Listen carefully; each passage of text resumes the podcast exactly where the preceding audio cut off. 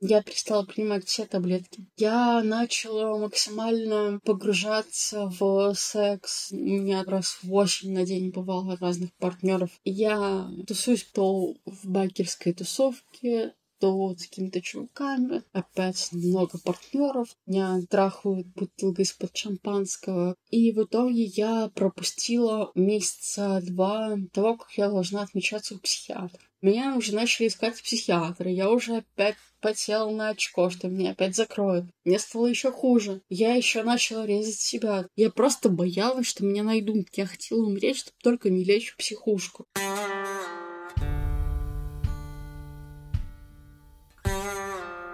Привет-привет, меня зовут Миша Ронкайне, нас слушаете вы «Тюремный подкаст». Я беседую с людьми, которые сидели в тюрьмах разных стран мира.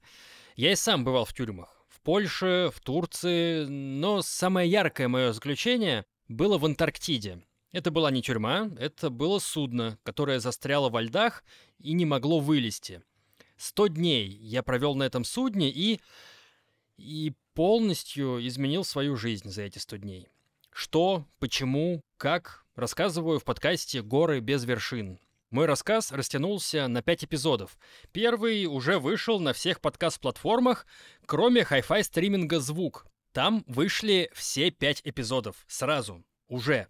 Ссылку на подкаст «Горы без вершин» в звуке оставляю в описании. Переходите, слушайте. Ну а сегодняшний выпуск тюремного подкаста про психиатрическую клинику. Опять прошлом выпуске была эстонская, сейчас белорусская. Ксения, героиня выпуска, страдает от... Сложно понять, чего она страдает, но жизнь ее помотала серьезно. И вылилось все это в нимфоманию.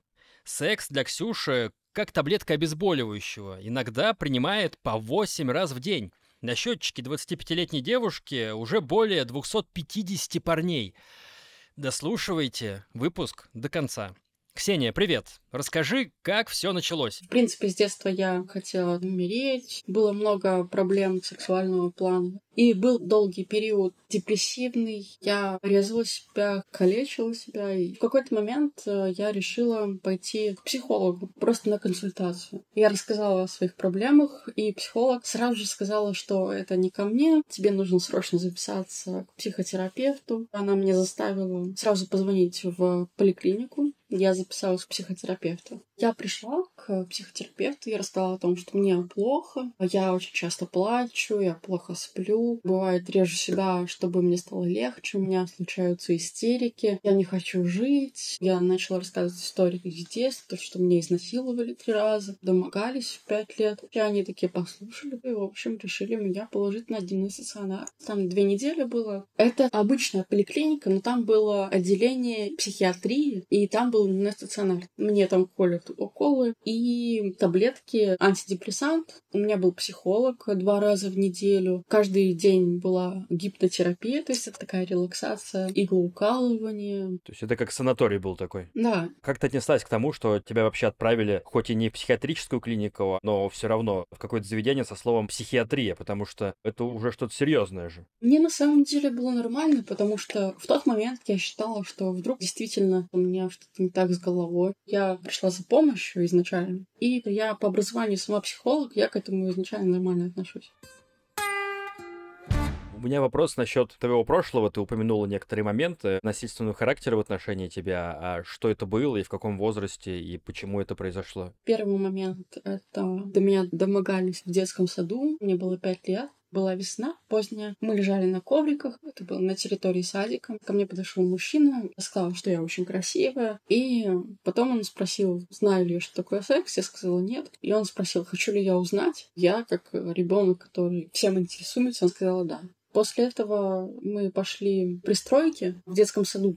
Крыша и столбы. И там внутри был песок. И он там поссал передо мной. Ну, спросил меня, хочу ли я сделать то же самое. Я сказала нет. После этого мы вернулись обратно на тот же коврик, и он залез ко мне в трусы, как-то еще трогал. И потом его что-то спугнуло. Он сказал, что то, что мы делали, это очень плохо, и про это не должны знать родители. И чтобы я никому не рассказывала. Я его поняла, сказала, хорошо. После этого я пришла домой, и сразу позвонила своей подруге и рассказала, что я знаю, что такое секс. То есть это прямо на территории детского сада было? В Витебске так спокойно разгуливали педофилы? Этот момент было в Новолукове. То есть до 17 лет, до 11 класса я жила в Новолуковле. Новолуковль город очень маленький, там живет 1012 человек всего, там два садика, две школы. Это какой год был, кстати? Я 98 -го года рождения, получается, 5 лет. Это... 2003 год, видимо. Ну, где-то так, да. Ну, это был какой-то травмирующий опыт? Как ты это оценишь? Я оцениваю это как некоторую точку отсчета от того момента, что я начала узнавать, что такое секс и сексуальная жизнь. После этого я начала погружаться в эту тему. В пять лет уже? В пять лет я только начала про это разговаривать и смотреть картинки. Я нашла Камасутру, а примерно в 8 я уже начала мастурбировать. Ты говоришь, что дальше уже были прям действия насильственного характера в отношении тебя. Да, это тоже произошло в Новолукомле. Мне уже было 14 лет. Это было 9 мая, был праздник. Мои родители уехали в Речицу, тоже белорусский город. И я решила покутить. У меня была подруга, ей тоже 14, и вот она общалась с одной компанией, где были все от 20 лет. И они позвонили моей подруге, спросили, с ней ли я. Она говорит, да.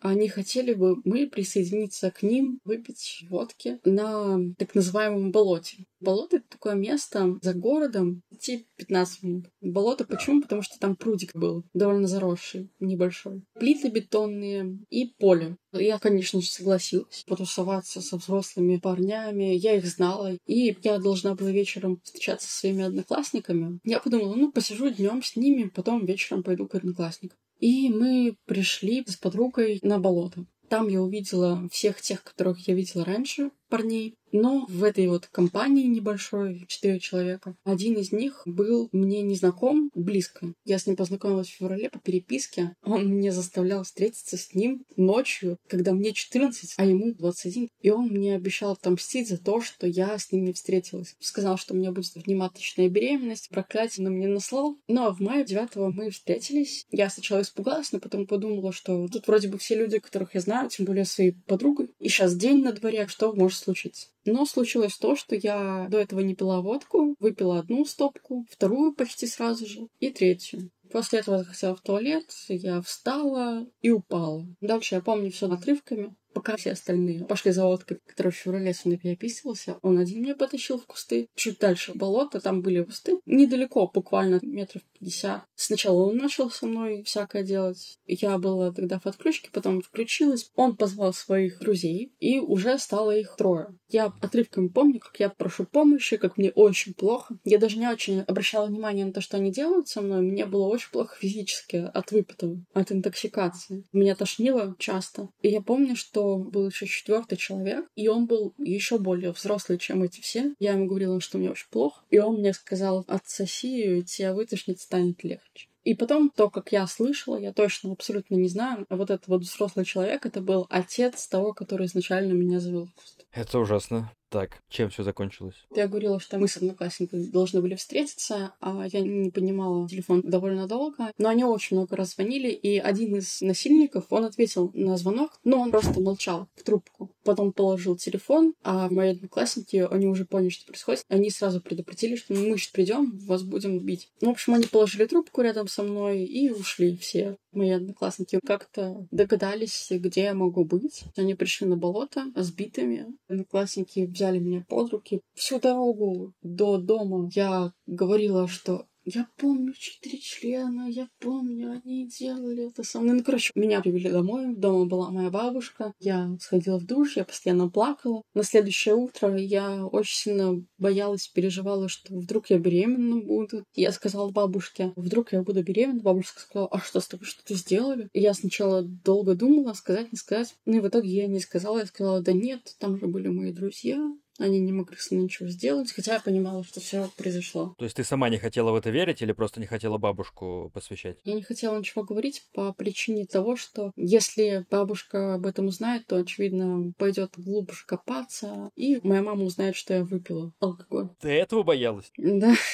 Потом то, как я слышала, в плане этого изнасилования, это все было спланировано. Этот человек, который в феврале со мной переписывался, он поставил четыре ящика водки всем этим людям, чтобы они выманили меня. И, в общем, произошло то, что произошло. Насколько знаю, я маленькие городки, провинциальное поселение, в таких местах жертву, наоборот, начинают стыдить. То есть среди всех вокруг считается, что она виновата, что она грязная, и происходило ли что-то похожее у тебя после этого в твоем городе? Да, это буквально все сразу понесло. Ты шлюх, шлюха, ты грязь. Даже те, кто меня вытаскивал. И до конца это все и продолжалось. Это ужасно. То есть тебя сначала изнасиловали, потом еще тебя начали осуждать в твоем небольшом городке, в котором не скрыться ни от кого. Да, это очень повлияло на меня в том плане, что мне пришлось пытаться быть выше этого. Что чувствует человек, когда над ним совершается акт насилия? Что это были за ощущения, эмоции? Это какое-то бессилие, гнев, который ты не можешь выразить никак. Абсолютная беспомощность. Если бы обычный человек превратился в дерево, и вот это дерево пилят, рубят, делают что угодно, а он дерево. Ничего он не может сделать. Ты в полицию заявляла, были какие-то последствия для этих насильников? Нет, я не рассказала бабушке, ну и в полицию, конечно, тоже. Ну, если весь город знал, то наверняка и бабушка узнала. А узнали как раз только то, что я не хотела. На работе мамы пошел слух, что вот твоя дочь набухалась, ее несли под руки, она шла домой не в себе. Что конкретно произошло, в тот момент они не знали. И что мама сделала тебе? Ну, она была очень огорчена. Моя мама так реагирует на все, она просто может не разговаривать долго.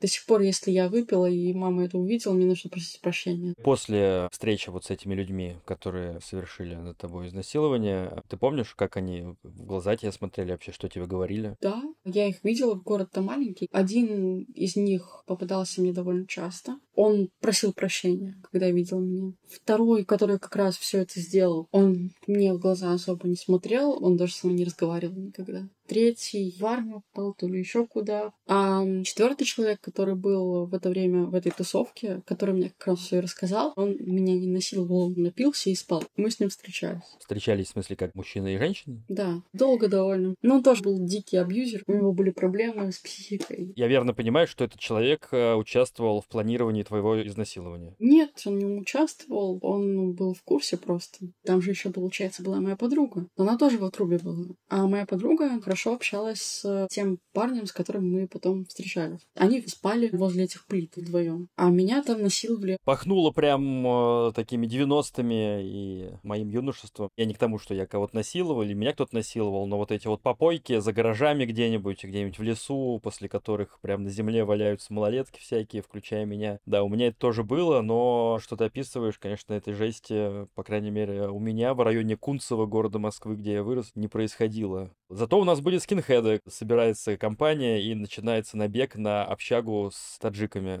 Они забегали туда и разносили просто всех и вся.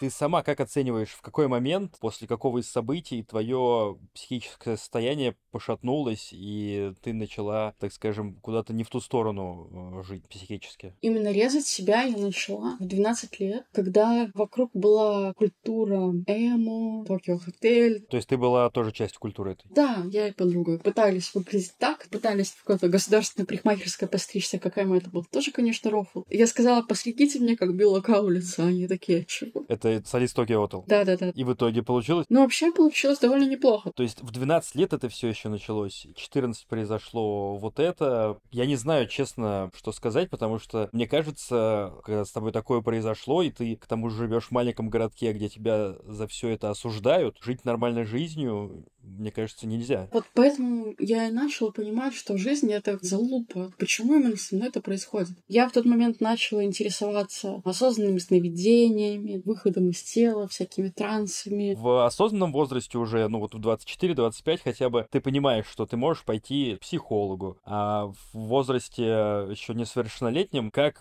живет девочка, с которой все это происходило и которая еще жизнь не вдупляет особо? Что это за ощущение вообще в принципе? Постоянная тревога тревога, постоянное чувство вины, плюс беспомощность, бессилие. Я подумала, ну все уже потеряно, что поделать. Я уже я, я начала заниматься сексом, пить, тусоваться, ездить на концерты. То есть ты пошла в отрыв, так сказать? Да, ну не совсем. Я посещала школу, я довольно хорошо училась. Я приходила домой каждую ночь. Просто я начала осознавать, что есть куски свободы, в которые я максимально могу влиться. Я все поняла, как жить эту жизнь. Нужно вообще ни о чем не думать, все равно ничего не придет. Это скорее какой-то протест. Я сделаю, я могу выплеснуть агрессию, гнев. Мне без разницы, что подумают, как меня будут ругать или не будут ругать. Ты себя ненавидела тогда? Не любила? Да, я считала, что я выгляжу не очень. Я вообще шлюха.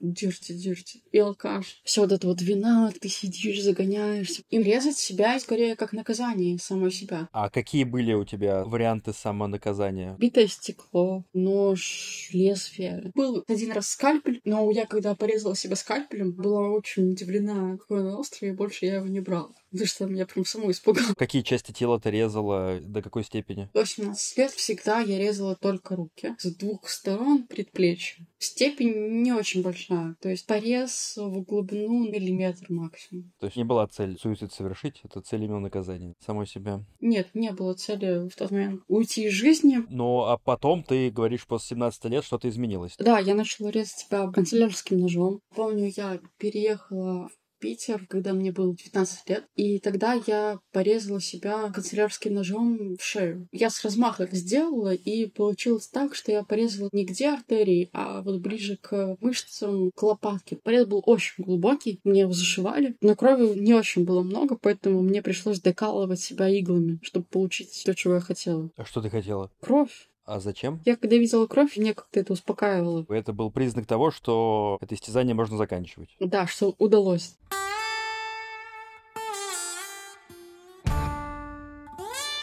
У тебя, ты говорила, было несколько эпизодов насильственных действий в отношении тебя. Да, в 17 лет. Я еще школу не окончила. Было тоже изнасилование, тоже на Влукомле. Я любила заброшки, кладбище все такое, до сих пор люблю. И друг моей сестры, которому я нравилась, он предложил мне съездить на заброшку. Ну, это друг моей сестры. Думаю, ну ладно. Хотя он был очень странный. Мы приехали на заброшку, и я почувствовала, что сейчас что-то произойдет. И я сразу начала смотреть вокруг, вокруг никого нет. И я начинаю бегать. Ну и он довольно быстро меня скрутил. Я вообще не могла сопротивляться. Что бы я ни делала, как бы я ни кричала, я просто смирилась с тем, что происходит. Благо он быстро закончил. После этого, как ни в чем не бывало, он со мной общается дальше. Я в основном молчу. Он меня привозит домой. Мне очень плохо. Я плачу в ванной. После этого я его ставлю в ЧС везде. Я понимаю, что я ничего не могу рассказать опять милиции, родителям. А что мне скажут? Я думаю в голове. Я добровольно согласилась поехать с ним на заброшку. Сама виноват.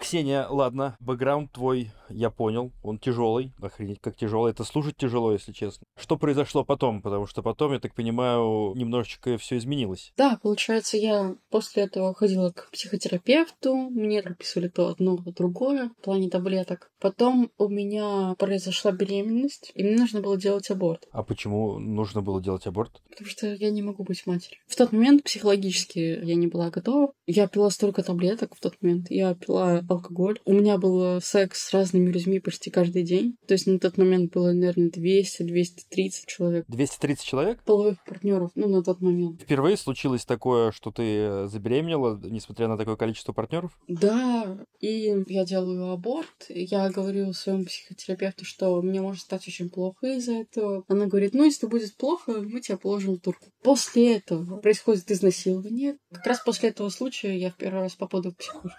Мне уже было 24 года. Не так давно. Сейчас мне 25. То есть это было в прошлом году? Да, в марте. Я уже в Витебске. Уже закончила университет на психолога. В тот момент я работала психологом в детском саду. Были выходные, и я отдыхала. Пила пиво, и еще плюс у меня были таблетки, которые мне прописывали. В тот момент меня закинули в телеграм-группу тусовки Витебск, и там было закрепленное сообщение в тот день от человека по кличке Лысый, где он спрашивает, у кого можно потусить, у кого можно вписаться до вечерка, потому что у них вечером автобус. И уже с утра, выпив пиво, мне было грустно, мне было одиноко. Я такая думаю, а что бы не потусить? Я жила одна, у меня была квартира. И я написала, что, ну, го. Он сказал, что он приедет с другом. Я сказала, да, окей. Взял пиво, приехал с другом. Они были младше меня. Им лет 20. Мы с ними сидели, пили пиво. Я курила вейп. Все было нормально. Потом еще приходили какие-то их друзья на час примерно. Им лет по 15 было. Потом пришел еще один человек, ему было на тот момент 17. Но я вообще не знала, сколько кому лет. Они вроде выглядели все на 20. Все такие лысые, большие. И я долго с ними сидела. В один момент я понимаю, что я начинаю отключаться. То есть все, мне уже глаза слепаются. Я у них спрашивала, вы когда пойдете? Они говорили, да, скоро нести в муку не делай пыль. И я отключилась. Черный экран. На следующий день я просыпаюсь без одежды, без вейпа. Мой вибратор лежал не на месте. Вибратор? У тебя вибратор есть? У меня их много. Но в тот момент был один, и он лежал на полу. Мне довольно печально. Я понимаю, что я без одежды, значит, что-то было, но я не очень хотела думать об этом. Тебя изнасиловали, ты это чувствовала своим телом, или ты просто это понимала по каким-то косвенным признакам? По косвенным признакам.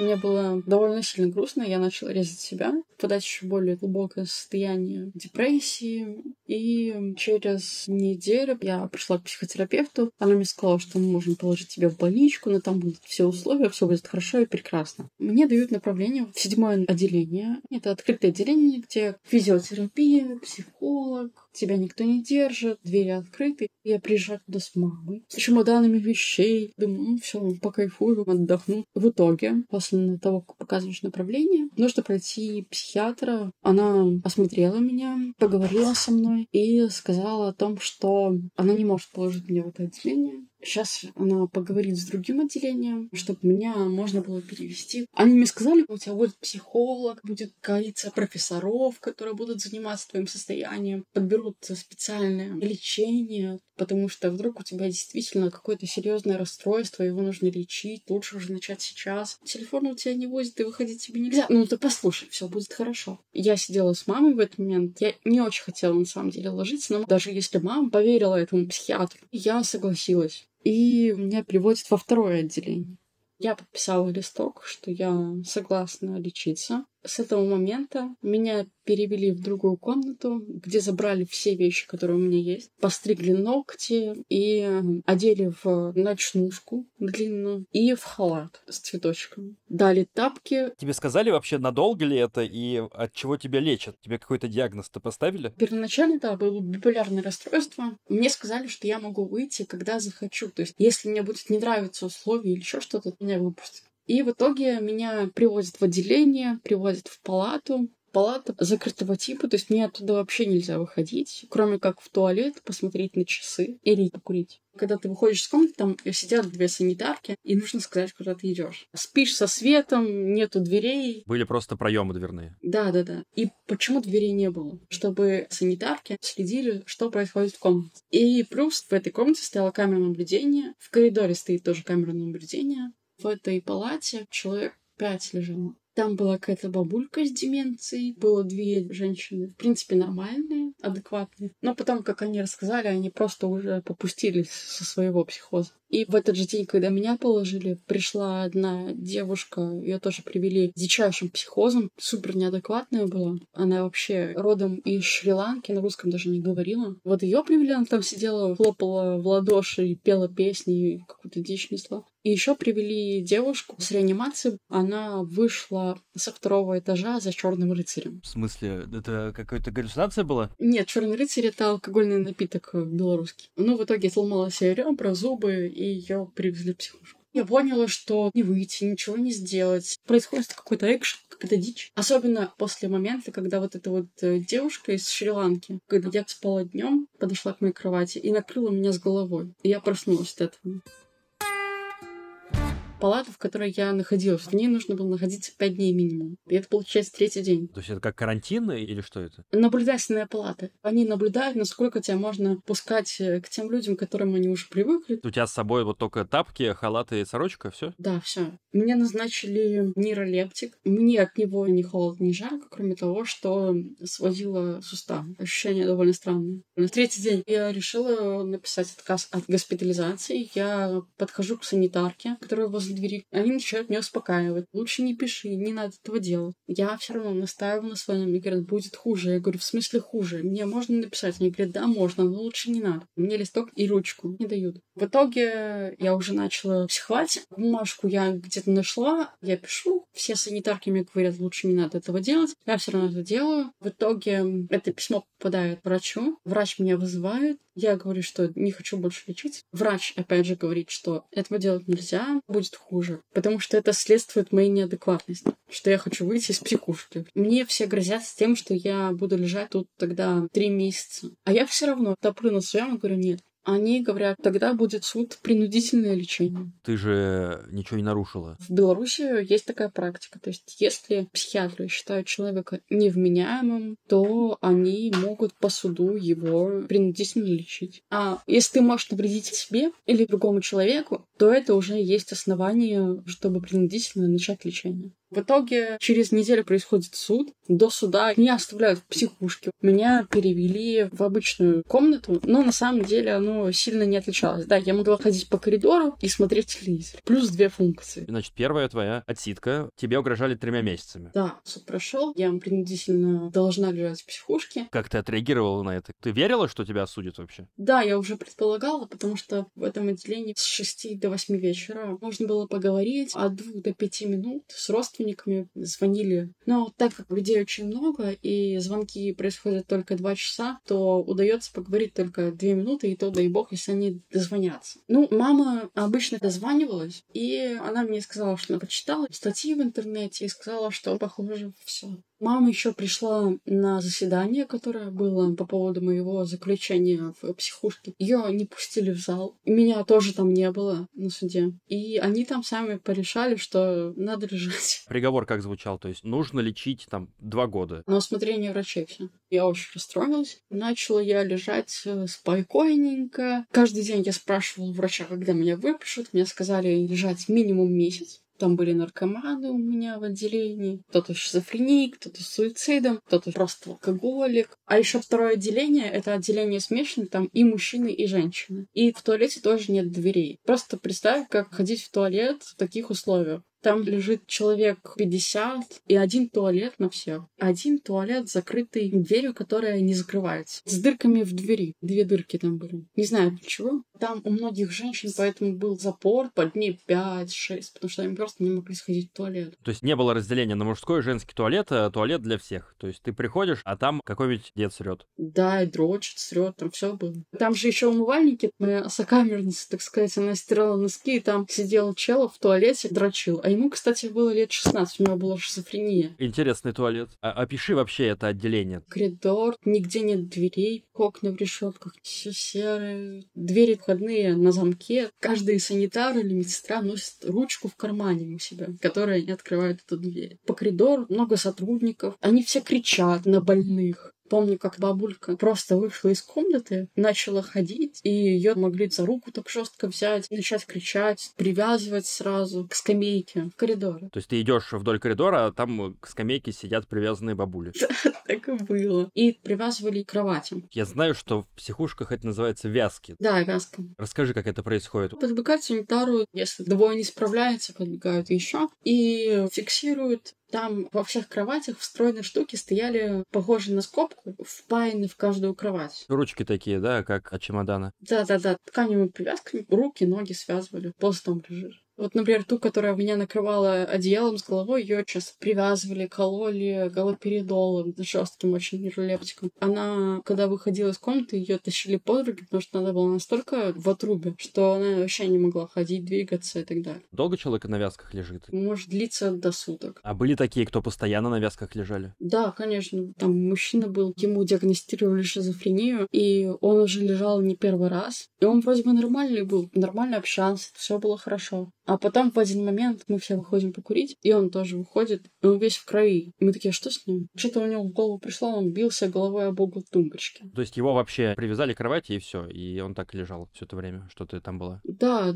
ну, им самим не очень удобно держать очень долго на вязках, потому что нужно же кормить. Лучше он сам в столовую придет или хотя бы его подведут. Тебя привязывали? Нет, меня не привязывали ни разу. У меня никак не менялось настроение, поведение с момента посадки до момента отсадки. Тебя не лечили, ничего не делали с тобой, просто тебе давали какие-то таблетки, кололи уколы, которые ты могла и на воле, в принципе, делать. Это просто было незачем. Да, у меня была одна беседа с психологом за все это время, и то она заключалась не в психологической поддержке или выяснениях проблем. Это просто обычные тесты. Когда она узнала, что я по образованию психолог, она сказала, так может я их просто тебе дам, ты у себя в палате заполнишь? Сколько в итоге ты там пролежала в первый свой раз? 28 7 дней. Нас примерно одинаково с мамой выпустили. Как это связано с твоей мамой? Мою маму в тот момент посадили на трое суток. За что? За флаг Украины. За флаг Украины? Да. Это выявили как одиночный пикет. А мама, ты ее посвящала в какие-то подробности своей жизни или она не знала ничего? Мама на тот момент знала, что у меня есть проблемы некоторые. Я уже ей рассказала про то, как меня насиловали в детстве. И она сильно не хотела погружаться. Но она все равно хотела мне помочь. А почему ты решила рассказать ей про изнасилование спустя столько времени? Я просто психанула, когда ты рассказала. Как она отреагировала на это? Она сказала, что если бы ты этого не хотела, ты бы рассказала. Тоже такое осуждение в твою сторону. Да, то есть она не поднимает тему никогда. И когда вот в 24 меня изнасиловали, тоже такая вот кого-то себе вот же домой. Типа, что вот я пригласила к себе людей, они меня изнасиловали.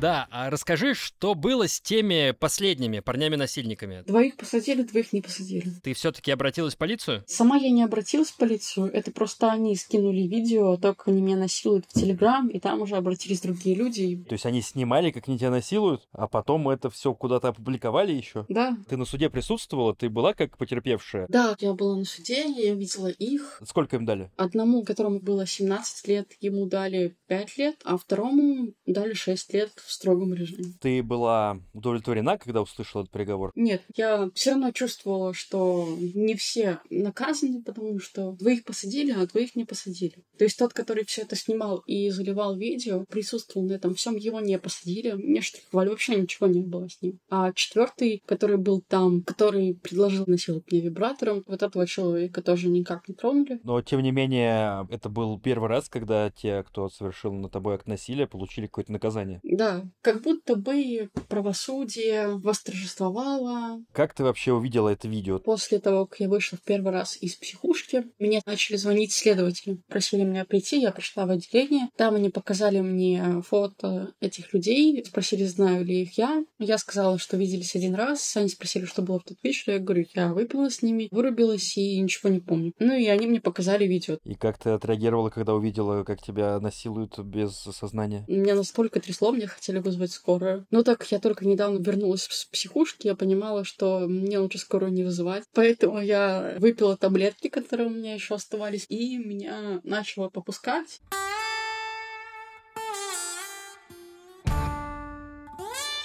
Так, значит, тебя отпустили из этого отделения в итоге. Ты продолжала работать психологом в детском саду. Я уже не работала психологом в детском саду. Я уволилась до того, как меня положили в психушку. Я больше не хотела работать с психологом. Так как я уже вышла из психушки, меня поставили на учет к психиатру. Я ходила к психиатру полгода, каждый месяц, но в один момент я пришла к нему и сказала о том, что мне плохо. Я в тот момент подумала, что он человек, и вдруг он поймет то, что мне нужно просто сменить лекарство, потому что не влептил. Это просто обычный нейролептик. Я не понимаю, чем вообще помогает, потому что я не могу сходить в магазин. Мне было тяжело контролировать ноги, они мне болели. То ли в обморок хочется упасть, то ли что. Короче, такое низкое давление, и плохо было. А что он делал? Ты просто приходила к нему, он ставил галочку, просил расписаться, и все? По сути, да. Он даже у меня сам спрашивал, какие там тебе таблетки, там, сколько... А, окей, до свидания. И тут он начал со мной беседовать. Я еще удивилась, потому что он никогда до этого со мной не разговаривал. Он увидел, что у меня порезы. Я начала говорить про то, как мне нравится, когда меня душат во время секса, про маркиза де Сада. Мы с ним беседу долго увели. Он довольно нервно на все реагировал. Я еще думаю, блин, почему он так долго разговаривает? И в итоге открывается дверь, приходят санитары и говорят, поехали. То есть он нажал какую-то кнопку там э, скрытно? Нет, он до этого вышел, сказал, сейчас я приду. Какая твоя реакция была на санитаров? Я сказала, я никуда не поеду. Они так спокойно сказали, давайте без силы. А? Ну и я поняла, что все. Звоню маме, говорю, что меня забирают в психушку, мама в шоке. Мы ехали в скорой помощи женщиной, которая до этого сидела в коридоре, а ей он сказал ждать, как будто бы сейчас придет психолог. Я она ждала. А ее должны были снять с учета вообще, как я потом узнала. Приехали мы в психушку. Это психиатрическая больница, она далеко от города Витебска. Это поселок какой-то в Витебске. Я пыталась даже сбежать. Я выбегаю из больницы, но я пошла не в ту сторону. Заблудилась, и мне пришлось возвращаться обратно. Там меня уже ждут санитары. Они мне, пойдем, подождешь свою маму, на стуле посидишь. Я захожу, сижу на стуле, жду маму. Они мне говорят, здесь сидеть нельзя, пойдем, пройдем вот туда и там посидишь. В общем, говорят мне пройти чуть дальше. Там, где чуть дальше, мне говорят, давай лучше уже в отделении посидишь. Я говорю, да нет, я жду маму. В общем, я уже начала сильно отбираться. Но нет, меня заводят в тоже второе отделение. Развели тебя, в общем. Да, сижу на кровати, в одежде, с телефоном. И тут приходят санитары, говорят, ну все, давай, раздевайся. И у нас начинается файт с санитарами. Я начинаю звонить маме, говорю, мам, мам, мне забирают телефон, меня кладут в психушку. У меня забирают телефон, меня раздевают, кофту успели снять насильно санитары. Ты просто голая стояла перед всеми? Только в юбке. В смысле, верх весь был голый? Да, да. Одевают на меня ночнушку, все, я сижу, мне прям очень плохо. Я вообще в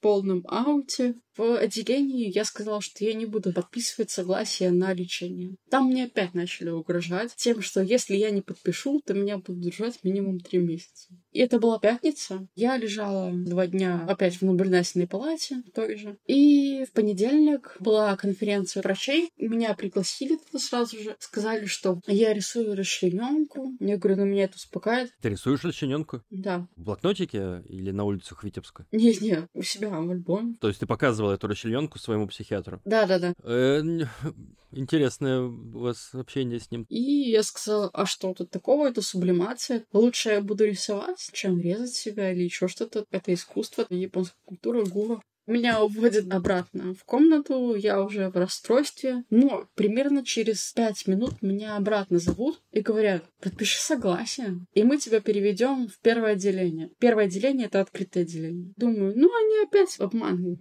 Ну ладно, а вдруг нет? Я подписала согласие. И что, обманули или нет? Нет, не обманули. Ну и в итоге я лежала в первом отделении, там было все довольно хорошо. Можно было выходить, гулять сколько хочешь. Можно было купить сигареты в ларьке, кофе. Ларек на территории больницы прям? Ларек был прям рядом, он за воротами был. То есть ты выходила на волю, уходила в магазин? Да, да. Там у меня были процедуры, ванна с хлоей, чисто как в санатории. Мне там уже прописали более спокойные таблетки, там был нормальный врач. Он такой, а кто тебя положил в психушку? Я ему сказала фамилию, он такой, а, ну я понял. Чувак, который всех подряд кладет? Да, да, да. Я, в принципе, довольно быстро выписалась.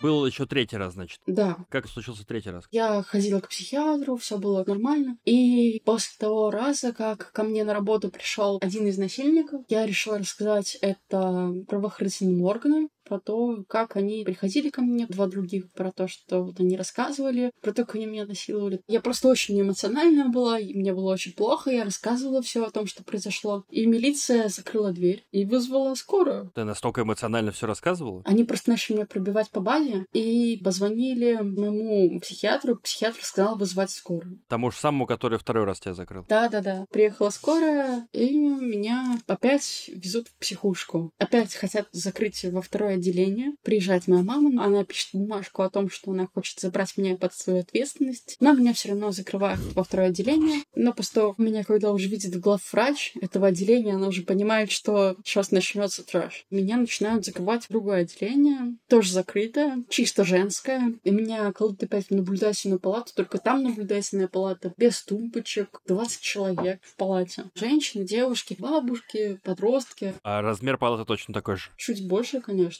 Но там по три кровати соединены, чтобы места хватало. То есть втроем лежат на спаренных кроватях, получается? Да, они одиночные, просто они сдвинуты вместе. Тот, кто посередине лежит, тот должен перелазить через тех, кто по краям, чтобы выйти. Ну да, в этом отделении было много тех, кто сначала проходили здесь лечение, а потом после месяца в этом отделе их помещали в тюрьму. То есть это тех, кому суд прописал перед тюрьмой сначала психиатрическое лечение какое-то? Да. То есть это прям преступники осужденные были? Ну да. Мне только положили, когда сидела девушка моложе меня, но она прям в безумии. Она меня пыталась трогать, она мастурбировала об одеяло, об полотенце. Это как? Терлась. Терлась, в смысле, она его сложила в э, трубочку? Да, потом она у меня воровала продукты, трусы, одевала потом их. Там постоянно пахло мочой, говном, потому что за ними никто особо не убирал. Носили подгузники почти все в этой палате. Подгузники их не меняли? Почему они пахли? Их пытались менять, но дело в том, что подгузников не хватало. Кому родственники прислали, у тех были, у кого-то не было. Бывало, сами снимали эти подгузники и просто ссали в кровать. А было такое, что стены калом мазали? Потому что, знаешь, обычно такой стереотип есть, что психи мажут стены кровью, калом. Я этого не видела, но была ситуация, вот бабулька пришла как-то раз в курилку, на балконе стояла такая большая кастрюля, куда все скидывали окурки. И она сняла подгузник, поссала в эту кастрюльку, а там рядом лежал черствый хлеб, который собирались выбрасывать. Взяла этот хлеб, вставила себе в подгузник и одела его обратно. А объяснила как-то это, когда все скрылось? Она не могла объяснить, не могла нормально общаться. Мы ее спрашивали, как дела, и она говорила,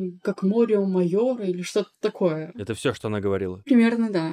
Там была тоже девчонка молодая, у нее свой бизнес был. Не знаю, что с ней случилось, что она поехала крышей, она была очень агрессивная, она постоянно была на вязках. И на кровати на вязках, и на скамейке на вязках, везде на вязках. Она могла кого-нибудь ударить, если, не дай бог, она распуталась. Были ситуации, что мы сидели на скамейке напротив тех, кто привязан. И там бабушка, она, у нее деменция, ей на вид лет 90. И она очень осторожно выпутывалась из вязок. Она знала, где находится узел. И она так развязывалась периодически раза три на день. Пыталась встать. Ну, ее потом обратно садили на вязки. Потому что она не очень могла находить и боялись, что она упадет, покалечится. Уделять времени, чтобы походить за ручку по коридору, никому не надо было. А привязать к скамейке вот эта тема. Где столовая, там были окна, они выходили на другое отделение психушки. И там были чуваки, которые дрочат, а девушки с нашего отделения показывали им свои телеса. Это взаимно все было? Да, да. А ты все это наблюдала? Да.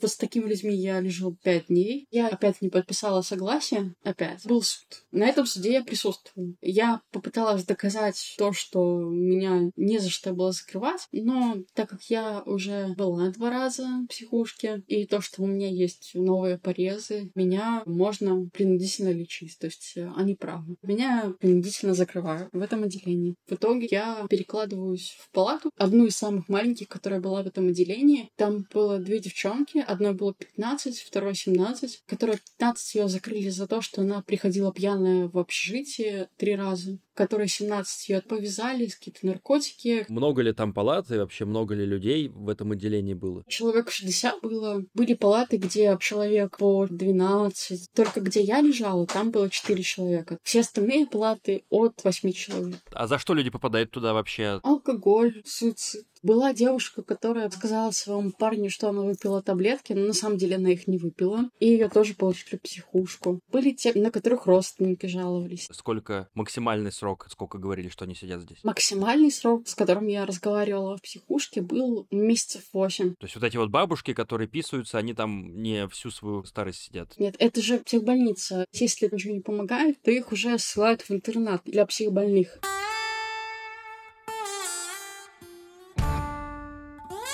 Расскажи, чем вас там кормили? Понятно, что вас таблетками кормили, но кроме таблеток, наверное, еще какая-то еда была. Каждое утро яйцо было вареное, половинка хлебушка с кусочком масла и какая-нибудь каша. И чай или кофе без кофеина. В обед у нас всегда суп, борщ или рассольник. Самый ужасный суп, который невозможно было есть, это суп из какой-то каши. Суп из каши? Это кашу заливают водой, так что получается просто размазня какая-то? Хуже.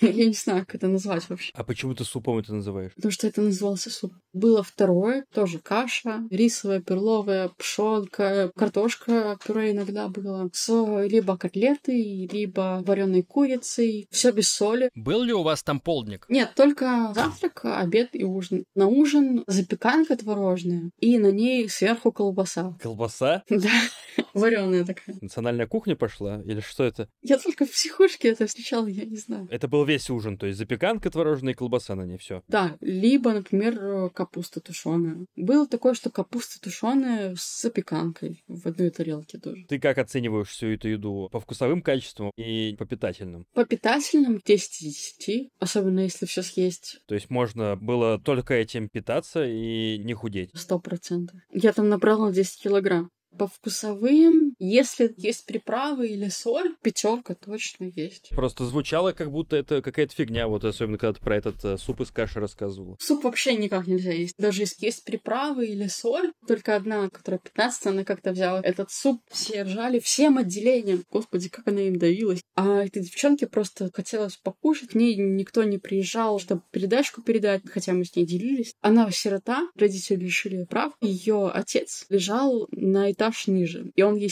сигареты передавал. А была возможность вообще докупить какую-то еду? Ты говоришь, ларек был, или только с передачками можно было что-то доставить? Если вот эти закрытые отделения, то это только передачки. И сигарет не купить. Поэтому сигареты в закрытых отделениях — это валюта. Там сигаретами покупали пациентов, чтобы они убирали за санитарок помещения, одевали подгузники больным и так далее. То есть санитары платили пациентам, чтобы они выполняли функции санитаров? Да, за сигареты. Сколько стоило убраться? Пол коридора помыть две сигареты. А если, например, человек ухаживает целый день за людьми, то хватает на то, чтобы покурить на день. А курить мы в день выходили раз в восемь. То есть у вас были какие-то специальные отведенные для этого отрезки времени? Да, перекур был строго по времени, до завтрака, после таблеток, после обеда, и они примерно по 7 минут. Вас выпускали в какое-то отдельное помещение, где можно было курить? На балкон с решетками. Ты говоришь, что валюта была сигареты. Что еще за эти сигареты можно было купить? В основном покупали продукты. Если у кого-то есть сигареты, а у кого-то есть мандаринки, или карты, или ложки одноразовые. А какие-то услуги, в том числе, например, сексуального характера, оказывались за сигареты? Во втором отделении было дело. Там женщина, которая второй же раз легла психушку. Она была учителем английского языка. Не знаю, что у нее там произошло с головой. Она брала в рот у чела за сигареты, а у нее был муж. В смысле, она при всех этим занималась? Нет, я заходила в туалет, она такая, оп,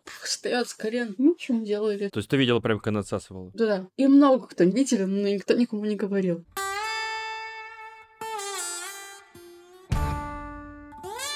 Прием таблеток. Как это выглядело? Кричали таблетки, таблетки. Всем отделениям мы собираемся в коридоре и ждем своей фамилии. На ресепшене стоит медсестра с таблетками, санитарка стоит, еще медсестра с журналом. Выпиваешь таблетку, они проверяют язык, щеки, все, можешь идти. Были некоторые люди, которые не хотели пить таблетки. Тогда уже шли вязки. Или силовые процедуры происходили, заставляли пить. Но на самом деле даже такие люди умудрялись не пить таблетки. У меня опять же были капли неулептил. Не выпить невозможно. Ты говоришь, что были вещества, которые делали из людей овощей, э, аминозин, тот же галоперидол. Ты сама испытала это? В тебя это кололи? Какого ни разу такого не было, потому что мне давали только нейролептик, неулептил. Я поясню для слушателей. Нейролептики — это класс веществ, которые замедляют мозговую деятельность. Нейрончики, так сказать, бегают очень-очень медленно, верно я говорю? Да, мне не давали этого всего просто потому, что я не делала ничего такого, чтобы мне его давать. Я спокойно лежала, я не плакала, не смеялась. Давали такие вещи только тем, которые какую-то дичь вытворяли. Когда человек танцует по коридору, кричит и дерется, плачет одновременно. Его невозможно успокоить, посадить на место. Можешь привести пример какой-нибудь откровенной дичи, за которую потом человека сделали овощем? Наблюдал ли ты такое? Да, таких было много. Особенно, которые приходили в маниакальном настроении, была вроде бы нормальная женщина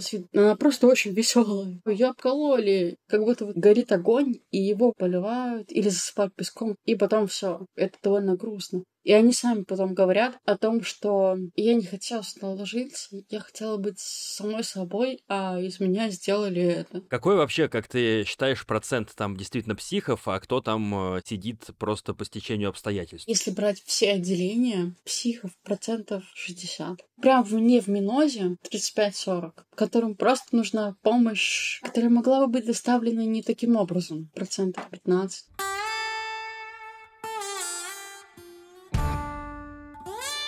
Чем люди там занимались? Понятно, там завтрак, обед, ужин, а все остальное время что делать в отделении? До завтрака обязательно нужно встать, не раскрыв глаза, выйти в ночнушке покурить. Это самое главное. Это примерно 5.30 утра. Потом завтрак. После завтрака опять пойти покурить. Я так понимаю, это единственное утешение и развлечение там. Да, да, да. Потому что ты как будто бы такой, нужно больше покурить, нужно больше покурить.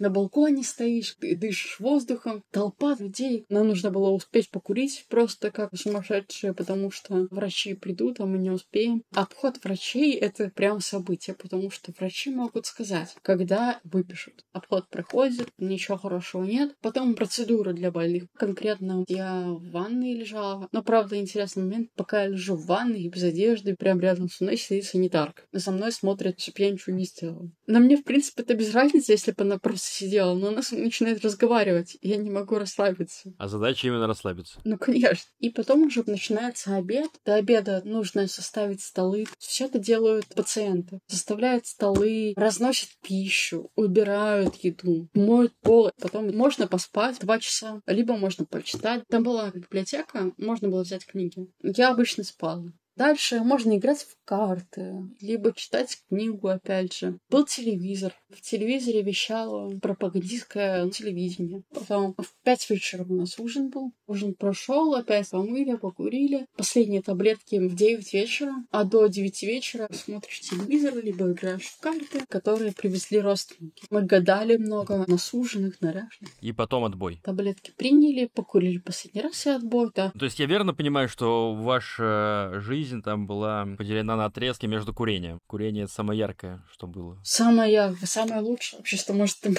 Еще что-то там тебя вообще радовало, веселило, хоть что-нибудь? Когда звонят родственники, когда передачки приносят, когда мультик включают хороший. А все остальное время ты как его можешь описать? Это сравнимо с изнасилованием. Чувствуешь опять бессилие, беспомощность. Ты ничего не можешь сделать с этим. Ты вроде бы нормальный человек, но тебя держат. За что? Непонятно. Ты видела людей, которых вылечила психиатрия ваша белорусская? Нет, никого. Зачем тогда все это? Я тоже не очень понимаю, зачем это надо, потому что я пока училась на психолога, там не раскрыли эту тему. Похоже, что вот э, реально задача психиатрии просто загасить то, что обществом считается ненормальным. В целом, да, то есть делаешь, что делаешь, не попадайся. Попался, ну, тогда либо в психушку, либо в тюрьму, одно из двух.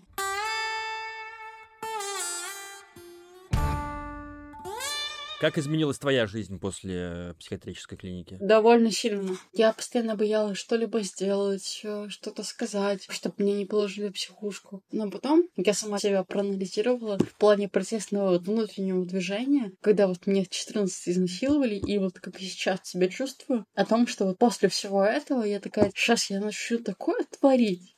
И я начала творить. Значит, ты ушла еще в более серьезный отрыв э, после психушки? Да, я перестала принимать все таблетки. Я начала максимально погружаться в секс. У меня раз восемь на день бывало от разных партнеров. Восемь партнеров в день? Да. Где ты их доходила? Просто на улице шла, пойдем трахаться или что? На сайтах я тусуюсь то в байкерской тусовке, то с какими-то чуваками, опять много партнеров, меня трахают бутылкой из-под шампанского. И в итоге я пропустила месяца два того, как я должна отмечаться у психиатра. Меня уже начали искать психиатры. Я уже опять потела на очко, что меня опять закроют. Мне стало еще хуже. Я еще начала резать себя. Я просто боялась, что меня найдут. Я хотела умереть, чтобы только не лечь в психушку. Но в итоге я пошла к психиатру. Он со мной нормально поговорил. Мне стало легче. И я поехала на следующий день к Шурову, сняла интервью.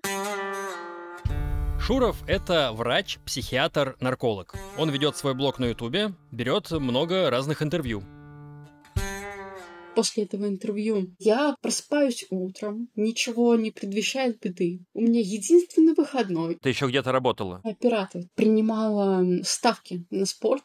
Так, значит, у тебя выходной единственный. Да. Лежу с своим другом. А мне звонят, опер упал на мочение. Звонят и говорят, если я сейчас не приду в отдел, то моих насильников, которых судили год назад, их отпустят. Короче, начинают мне втерять какую-то дичь, что мне нужно приехать в отдел и рассказать все именно судье. Я говорю, блин, чуваки, я вообще не в себе, я вчера пила абсент, а следователи говорят, давай мы к тебе приедем домой, мы тебя заберем. И в итоге они подъезжают на тачке, обычная машина. Люди в гражданском выходят и говорят, ну все, погнали. Мы садимся в машину, нас везут в участок. В участке моего друга оставляют за порогом, Меня ведут на третий этаж и говорят, что судьи не будет. Ты понимаешь, почему ты здесь? И я понимаю, я на бусте скидывала, только я сажусь на бутылку или что-нибудь такое. То есть ты на бусте порнуху размещала, грубо говоря? Грубо говоря, потому что Boosty он не размещает порнографию, он размещает только эротику. Это были просто ролики. В плане того, что меня бутылкой трахают, или я сажусь на бутылку.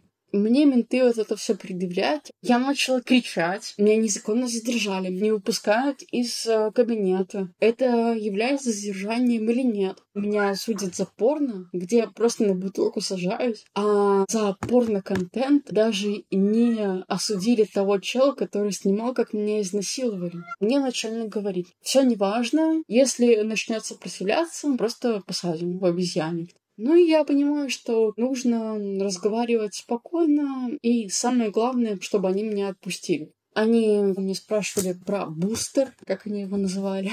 Следователь сказал, что если я буду сдавать чуваков, которые, например, мне скидывают член, мне за это 400 рублей белорусских. Это 200 долларов примерно же, да, сейчас? Ну да. Ну и иногда нужно приходить на встречи с сутенерами, с барыгами и так далее. Короче, хотели тебя взять в разработку. Да. Я в тот момент говорила, да, я все сделала, я вообще пять часов я сидела в отделе. Тебя в итоге отпускают? Да, меня отпускают. Мы переместились в квартиру друга. Через два дня мы переместились э, в Оршу. Из Орши мы переехали в Смоленск. Начали меня очень усиленно искать. Меня подали в государственный розыск за порно. К моим родителям приходили и говорили, что если она приедет, то все будет э, нормально. В итоге ты приехала в Грузию, да, и сейчас в Грузии находишься? Да. В общем, вся твоя жизнь сейчас пришла к тому, что ты находишься в Грузии, да, и снимаешь... Вот я сейчас нашел твой Boosty уже, пока мы с тобой беседуем, я, собственно, смотрю, что здесь есть, могу озвучить заголовок заголовки твоих постов. Нежусь в кроватке. Солнечная сисечка. Это, чтобы вы понимали, посты э, на Boosty закрыты. Дальше. Ночное купание голышом 2. Купаюсь голышом. Мну сисечки перед сном. Немного брызнуло. Даже не представляю, что там брызнуло. Ну, точнее, представляю. Пережали сосок. И внезапно готовлю суп. Неожиданно. А, так я там разный контент высылаю. Дело в том, что порно, его нет на бусте. Ну, я уже прочел, что оно в закрытом телеграм-канале все. Да.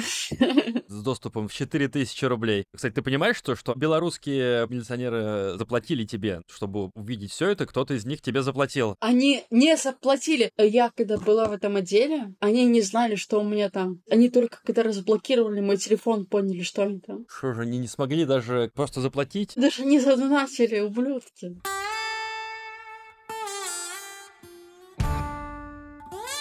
Ксения, скажи, какие у тебя сейчас планы? Ты находишься в Грузии, что ты собираешься делать? Я собираюсь дальше заниматься своим YouTube-каналом, пытаться жить со своей э, внутренней агрессией, пытаться контролировать свои эмоции. Но я все равно чувствую себя получервем, потому что я хочу умереть в идеале, но я не могу пока что. Печально все слышать. Я верно понимаю, что сейчас ты зарабатываешь тем, что показываешь свое тело и все, что с ним связано. Boosty — это есть твой заработок. Да. Сколько, если не секрет, выходит у тебя со всего этого? За 28 дней 32 тысячи. Вот я сейчас свой Boosty открыл, у меня там 12 тысяч 227 рублей. Можешь мне начать показывать, э, как я сосочки себе мну или что, я не знаю. Друзья, это все на что делается мой контент. Коллабу можем с тобой сделать. 18 плюс. Да-да, что угодно можно сделать. Я могу скинуть гифку, как я просто мну сосочек, а ты вставишь его туда. Ксения, а как ты думаешь, ты сможешь когда-нибудь стать человеком, с которым вся эта фигня не происходит, который психически стабилен? Скорее всего, нет. Потому что я вообще не понимаю свое психическое состояние и бытие. Я могу его иногда скорректировать, но в целом это жесть. Сейчас, например, мы потрахались с другом утром, и мне нормально. То есть стабильно тебе нужно постоянно подтрахиваться? Я думаю, это нормально для человека. Просто чувствовать себя желанной. Изначально мне прям херачил. Я просто вся в синяках ходила, в ошейнике. Сейчас я уже более спокойна, и меня уже не кормят с миски. Не кормят с миски? Я шучу.